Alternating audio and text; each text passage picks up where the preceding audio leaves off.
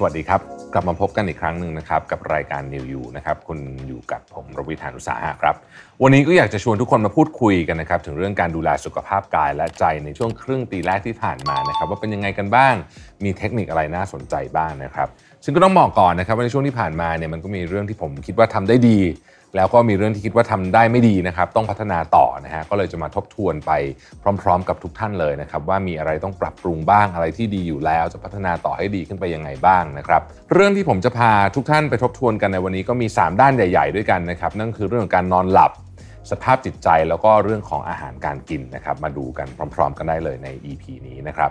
เรามาดูเรื่องการนอนหลับกันก่อนนะครับ เรื่องนี้เป็นเรื่องสำคัญมากๆนะครับสำคัญไม่น้อยกว่าเรื่องอื่นเลยนะครับ แล้วก็ต้องบอกว่าการนอนหลับเนี่ยเป็นช่วงเวลาที่ร่างกายของเราจะมีการซ่อมแซมส่วนที่สึกหรอนะครับปรับสมดุลทางเคมีจัดเรียงความจำเรื่องสมองสมองต่างๆนานาพวกนี้นะครับรวมถึงเรียบเรียงข้อมูลในวันนั้นๆด้วยเนี่ยนะฮะซึ่งถือว่าสำคัญต่อการเรียนรู้การจดจำแล้วก็สำคัญต่อสมองเราอย่างมากเลย ซึ่งทุกคนก็คงจะพอทราบกันดีอยู่แล้ว ว่าโดยปกติเนี่ยนะครับผู้ใหญ่ในวัยทำงานเนี่ย ควรจะนอนเฉลี่ยวันละประมาณ 7-9 ชั่วโมงนะครับทีนี้เรามาทบทวนกันดูครับว่าการนอนหลับพักผ่อนในช่วงที่ผ่านมาเนี่ยของเราเนี่ยเป็นยังไงบ้างนะครับ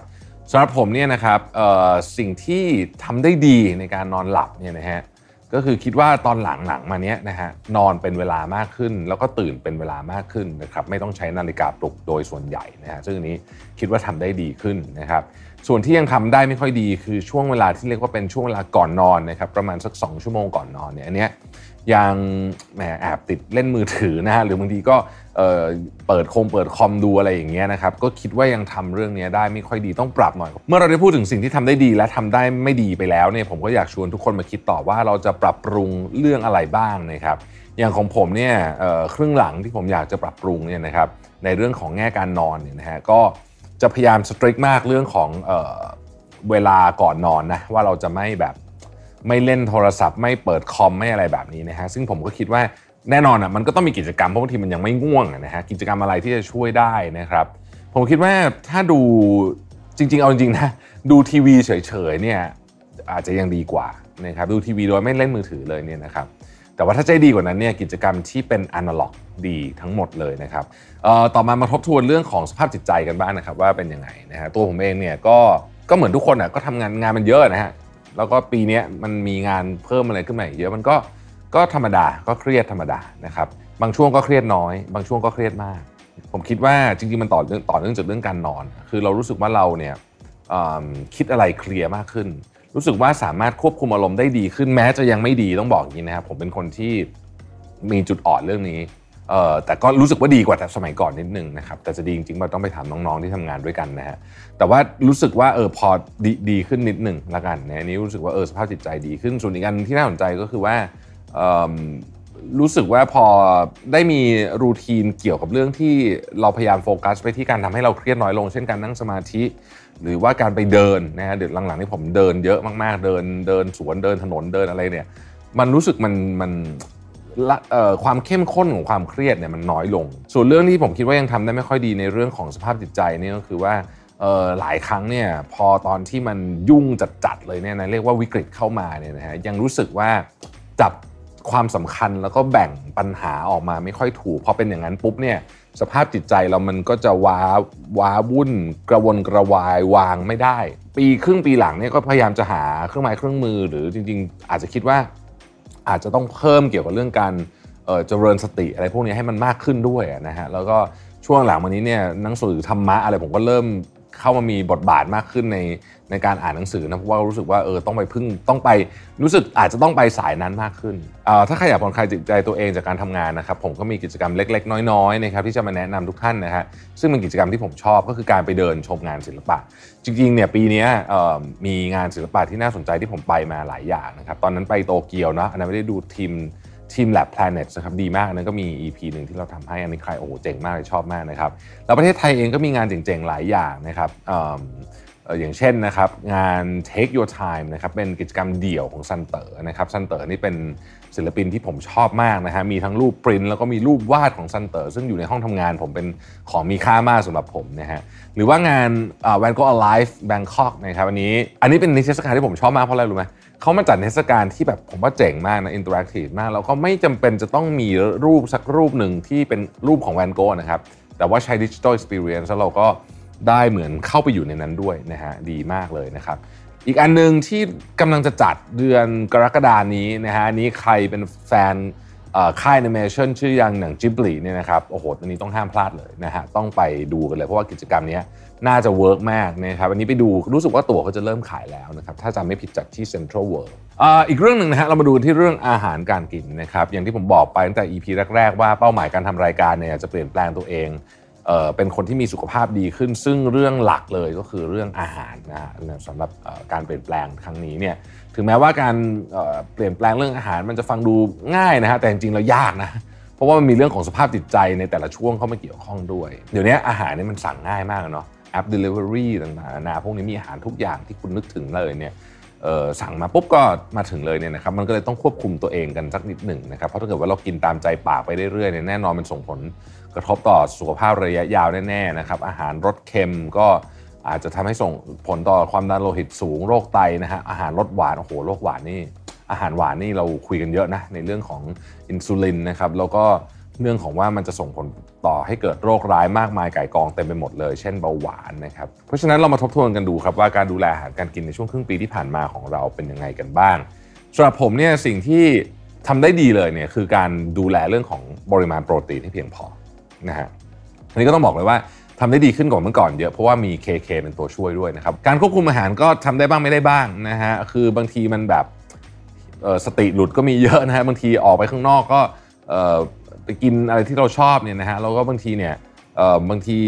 เราเดินผ่านโอที่ออฟฟิศมีน้องสั่งขนมมาเราก็อยากกินอะไรอย่างเงี้ยนะมันก็เผลอเข้าปากไปบ้างเหมือนกัน แต่ผมมีหลักการที่ผมคิดว่า work นะฮะคร่าวๆคืออย่างนี้ครับหนึ่งพยายามกินอาหารเป็นมื้อนะฮะพยายามกินอาหารเป็นมื้อแล้วก็ พยายามกินอาหารที่ ถ้าตอนมื้อไหนที่เรามีสติ พอที่จะกินอาหารที่ดีดีได้เนี่ยนะครับพยายามพยายามทำให้มันดีไปเลยแล้วก็จริงๆ ผมมีร้านหลายร้านนะที่ถ้าเกิดว่าอยากจะกินอาหารเป็น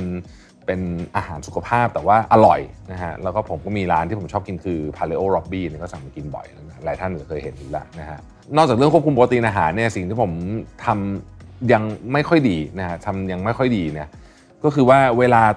มื้อไหนหลุดเนี่ยมันโอ้โหมันหลุดเยอะเลยอะคือแบบมันจัดเลยนะฮะกินกันแบบโอ้โห เต็มที่มากเลยเนี่ยเรียกว่าต้องไปชดใช้กรรมกันอีกหลายวันเลยทีเดียวก็ในช่วงครึ่งปีหลังเนี่ยผมอยากจะปรับปรุงเรื่องนี้ฮะว่า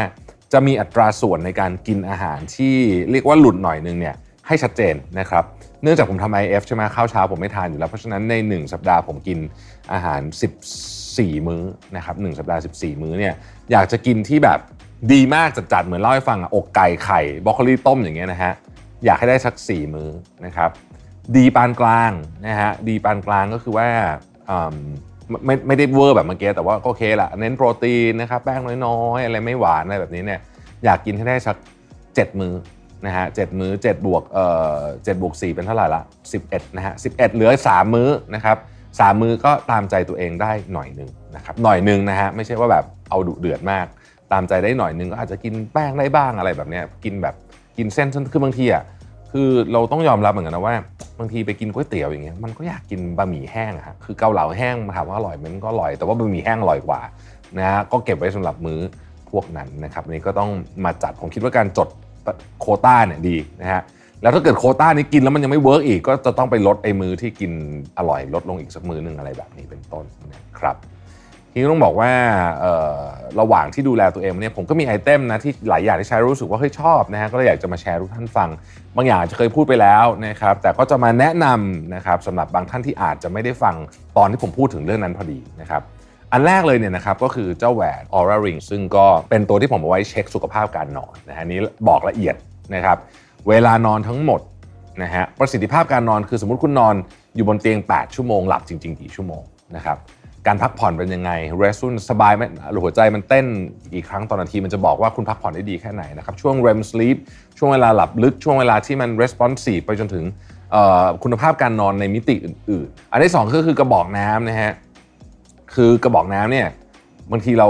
เราดื่มน้ำไม่พอ สมมุติเขาบอกว่าต้องดื่มวันละ8ถึง10 แก้วใช่ไหม มันไม่ใช่ว่าดื่มทีเดียว 8 แก้วแบบนี้มันต้องค่อย ๆ ดื่มระหว่างวันไปด้วยนะครับเพราะฉะนั้นเนี่ยการพกกระบอกน้ำพวกนี้ไม่ว่าจะเป็นการอยู่ที่ออฟฟิศหรือไปออกกำลังกายเนี่ยผมว่าสำคัญมากนะครับอันที่ 3 ก็แน่นอนนะฮะเล่าไปแล้วครับ KK KK นี่เป็นตัวช่วยเรื่องโปรตีนเลยนะฮะ ซึ่งถ้าถามว่า KK ดียังไงเนี่ยนะครับแต่เดี๋ยวผมจะสรุปให้สั้นๆตามนี้นะครับ ข้อแรกก็คือว่าโซเดียมต่ำเพราะว่า KK เนี่ยเป็นออร์แกนิกพีโปรตีนนะฮะปรับสูตรใหม่ลดโซเดียมลงถึง 60%นะครับเรื่องที่2นะครับคือย่อยง่าย และมีโอกาสเกิดปัญหาทางเดินอาหารน้อยกว่า เพราะว่าเป็นโปรตีนจากพืชนะฮะรวมถึงไม่มีสารปรุงแต่งไม่แต่งกลิ่น ไม่แต่งรสชาตินะครับอันที่ 3 การกินโปรตีนนี้สำคัญมาก ช่วยลดความอยากอาหารได้นะครับเพราะว่าโปรตีนเนี่ยนะฮะมี คือมันใช้เวลาในการดูดซึมพอสมควรนะฮะแล้วก็มาช่วยให้ทำให้เราไม่อยากอาหารได้ทำให้เราเหมือนกับระดับของอินซูลินมันไม่สปายหรือไม่สปายมากนะครับแล้วก็ช่วยเพิ่มความอิ่มให้กับร่างกายด้วย ใครที่กินโปรตีนไม่พอเนี่ยจะชอบกินจุกจิบสังเกตดูได้นะฮะอันที่4เนี่ยสะดวกสบายสำหรับคนที่ไม่มีเวลานะครับเพราะว่าโปรตีนอันนี้ชงง่ายนะครับใช้เวลาชงแป๊บเดียวดื่มง่ายนะครับแล้วก็อิ่มท้องได้ใน1เสิร์ฟนะฮะเราจะใช้ช้อนตวงเนี่ย ตวงประมาณ 2 ช้อนนะฮะช้อน2ช้อนตวงที่เขามีมาให้เนี่ยนะฮะกับน้ำประมาณสัก 200มิลลิลิตรเขย่าให้เข้ากันก็ถือว่าเสร็จแล้วก็ดื่มได้เลยนะครับอันที่4ครับคือเรื่องของชุดเสื้อผ้าออกกำลังกายนะฮะใน episode ก่อนๆเนี่ยผมพูดถึงเรื่องของรองเท้าสำหรับออกกำลังกายไปแล้วเนี่ยนะฮะวันนี้ก็เลยอยากจะมาแชร์เรื่อง item ชุดเสื้อผ้าออกกำลังกายกันนะครับช่วงเวลาที่ออกกำลังกายเนี่ยเป็นช่วงเวลาที่เราเคลื่อนไหวเยอะมากนะฮะแล้วก็เหงื่อออกด้วยนะครับแล้วก็ เป็นช่วงเวลาที่ร่างกายเนี่ยเรียกว่ามีการใช้ performance เต็มประสิทธิภาพ ดังนั้นเนี่ยผมเลยคิดว่าเราควรเลือกชุดที่ออกกำลังกายที่ 1 คือระบายอากาศระบายความร้อนเพร้อมแล้วก็ระบายเหงื่อนะครับเพราะว่าประเทศไทยเป็นประเทศที่ร้อนมากๆ ส่วนเรื่องของอุปกรณ์อื่นๆนะครับถุงเท้านี่ก็มีความสำคัญนะฮะถุงเท้าที่ออกแบบสำหรับนักวิ่งนะครับถุงเท้าเนี่ยมันจะต้องกระชับไม่รัดจนเกินไป กางเกงสำคัญมากๆนะฮะกางเกงสำคัญมากๆ กางเกงเนี่ยใส่แล้วจะต้องลดอาการเสียดสีของขาหนีบใครวิ่งบ่อยๆ จะรู้นะขาหนีบมันจะเป็นแผลได้เลยนะถ้าคุณกางเกงมันเหมือนเสียดสีเนี่ยนะครับเพราะฉะนั้นเนี่ยเลือกกางเกงให้ดีแล้วก็ถ้าเกิดว่ามีปัญหานี้เนี่ยก็แนะนำว่าให้ทาพวกวาสลีนต่างๆเนี่ยนะครับก่อนกันไว้บางทีถ้าวิ่งยาวนะมาราธอนเนี่ยผมต้องติดพลาสเตอร์กันไว้ก่อนเลยพลาสเตอร์แผ่นใหญ่ๆนะฮะ เพื่อลดการเสียดสีและลดโอกาสในการเกิดแผลนะครับข้อที่ 5 คือ planner นะฮะ planner เนี่ยเป็นไอเทมสำคัญสำหรับช่วย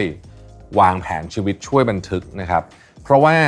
เวลาคุณจะทำอะไรก็ตามเกี่ยวกับสุขภาพเนี่ยถ้าคุณบันทึกเนี่ยคุณจะเข้าใจว่าเรื่องนี้ทำแล้วมันดี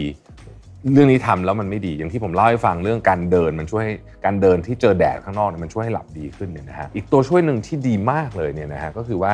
เพื่อนฮะ มีเพื่อนออกกำลังกายด้วยกันมีเพื่อนไปทำกิจกรรมดีๆ ด้วยกันพวกนี้เนี่ยช่วยทำให้คุณเนี่ยมีแรงที่อยากจะไปมากขึ้นด้วยนะครับ พอพูดถึง planner แล้วเนี่ยผมก็อยากชวนทุกคนมาวางแผนชีวิตครึ่งปีหลังของตัวเองใน planner กันนะครับ ซึ่งผมก็จะตั้งเป้าหมาย 3 ด้านที่เราคุยกันก่อนหน้านี้ก็คือเรื่องการนอนหลับสภาพจิตใจแล้วก็อาหารการกินนะครับว่าเราจะทำยังไงให้ดูแลตัวเองได้ดีขึ้นนะครับโอเคนะครับก็จบกันไปแล้วสำหรับการทบทวนเรื่องการดูแลสุขภาพกายและสุขภาพใจในช่วงครึ่งปีแรกที่ผ่านมาสำหรับใครที่อาจจะยังมีสิ่งที่ยังทำได้ไม่ดีอยู่นะครับก็อย่าเพิ่งท้อใจกันไป เรามาวางแผนแล้วก็ เริ่มกันใหม่นะฮะดูแลตัวเองไปพร้อมๆ กันในช่วงครึ่งปีหลังนี้นะครับก่อนจากกันไปนะครับ ผมอยากขอขอบคุณทุกคนที่อยู่ด้วยกันมาตลอดครึ่งปีสำหรับรายการ New You นะครับทำให้ผมรู้สึกว่าแหมการเปลี่ยนแปลงตัวเองที่มีเพื่อนไปด้วยกันเนี่ยนะฮะมันเป็นเรื่องที่ดีมากจริง ๆ และสุดท้ายต้องขอขอบคุณ KK นะครับผู้สนับสนุนอย่างเป็นทางการใน episode นี้ด้วยนะครับ KK Healthy Food Healthy Life เพราะธรรมชาติดีที่สุดนะครับ สำหรับวันนี้ผมต้องขอตัวลาไปก่อนเราพบกันใหม่ใน episode ต่อไปนะครับ สวัสดีครับ